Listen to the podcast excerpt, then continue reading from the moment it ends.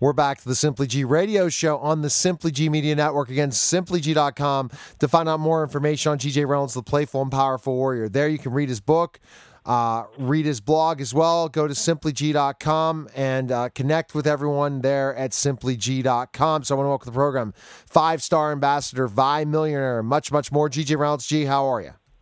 Doing fantastic, Neil. Another great day and another great topic.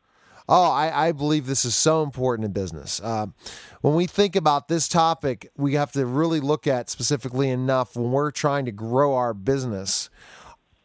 Do we build trust with our customers and our clients and people that we deal with on a daily basis?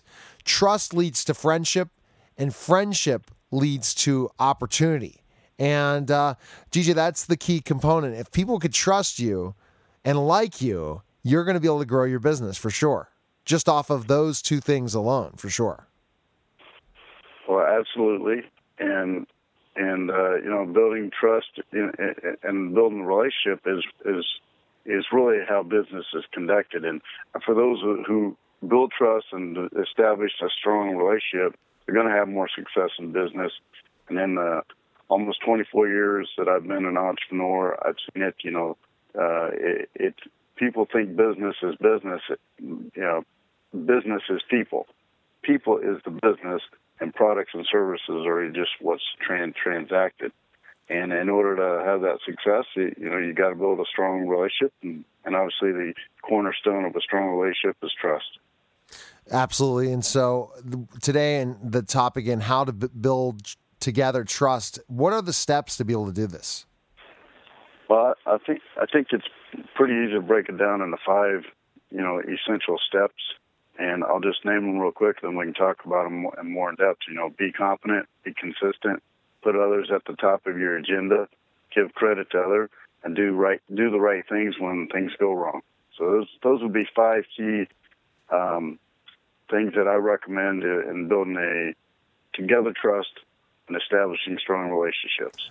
We've been working together for around two years, GJ, and I see that that's why we still work together. These five areas of how we've been able to do things, but we've had people that have come and gone that did not do that and that we didn't trust. And if we didn't trust that they truly saw the message, message and vision, they had to go. And this is another challenging thing. But let's go right into it. The first one's be competent, and uh, I think that the only people who are going to respect great workers and really want to work with you if they believe that you're very good at what you do and that you're not taking shortcuts on certain things, right? Right. Well, you know, being competent, which is number one that we're talking about, is is you've got to be competent in what you're doing. And you know, as a leader, I look at okay, what what more do I need to do to be competent in in the day to day operations of what I do? And I know I'm unable to be great at everything, and where I'm unable to be great, um, I usually have somebody else that's great in those areas. The things that I know are key for me and what I'm good at is I definitely have to be competent. And when there's a competency in that person that I'm working with or establishing a relationship, see that competency and trust that competency, then that's very, that's a really uh, strong way to start the relationship.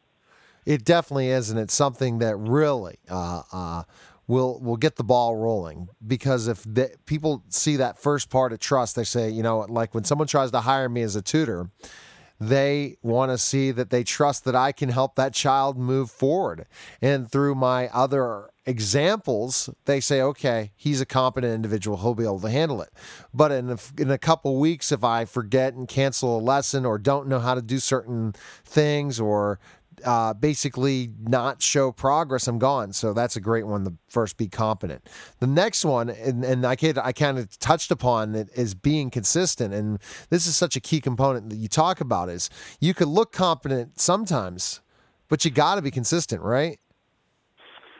Well, you know, as as we've shared many, many, many, many, many times on many, many shows, uh, consistency is key in in any successful endeavor uh, whether it's building a relationship, whether it's building a business, you know, or even going to school. You got to, you know, you got to got to go to school and you got to study, and you have to be consistent. And consistency, I believe, is is one of the key, you know, the number one cornerstones of, of being success in, in life.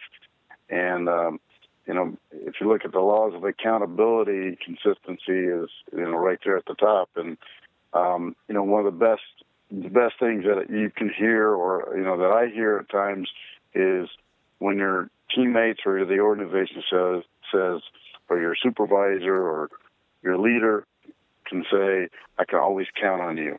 And one of the things that I thrive on my, you know, on always being good at is being able to be counted on and being able to do what I say I'm, I'm going to do and do that consistently. And and you touched upon, you know, just in our working relationship. I mean, you know, we've been consistent and working together for over two years, and you know, we do a consistent communication daily, and you know, it's it's definitely been a cornerstone of our success, you know, individually and together, you know, firsthand.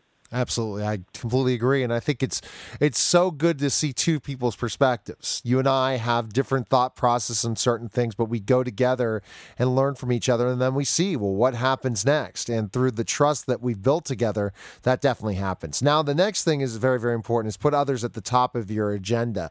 And I remember this firsthand as a, a situation that times when GJ things get tough in my life or different things, and I really don't want to share it much, you kind of change your your whole mindset and not think about yourself, but others, and want to hear from them, even if it's a personal problem, that you can help really listen to that person, learn from them, and see that you know what you, you count. You're important to me. You're not just uh, an, an, employee or a business partner. You're something more than that. And when there's things going wrong in your life, I want to talk about it with you. And that's by putting others first. If you're just figuring out what's my next sale, or when am I getting my next customer, or when am I getting more people to listen to the radio show, you're gonna not have lots of people trust you, right? Absolutely, and you know, there's you know, there's really three things that um, I, that come to mind here. One is is the individual that you're working with, or you know, a teammate with. You know, their win must be bigger than mine. And as a leader, I see it a lot. You know, I'm, I'm definitely focused on what is what is it that you need to have in order to win, and and uh, focus on that. And I know by helping you do so, then I'm going to receive my win as well. And so it's always, you know, about putting that, that other person at the top of the agenda. I see so often where people are so selfish and self-centered and egotistical.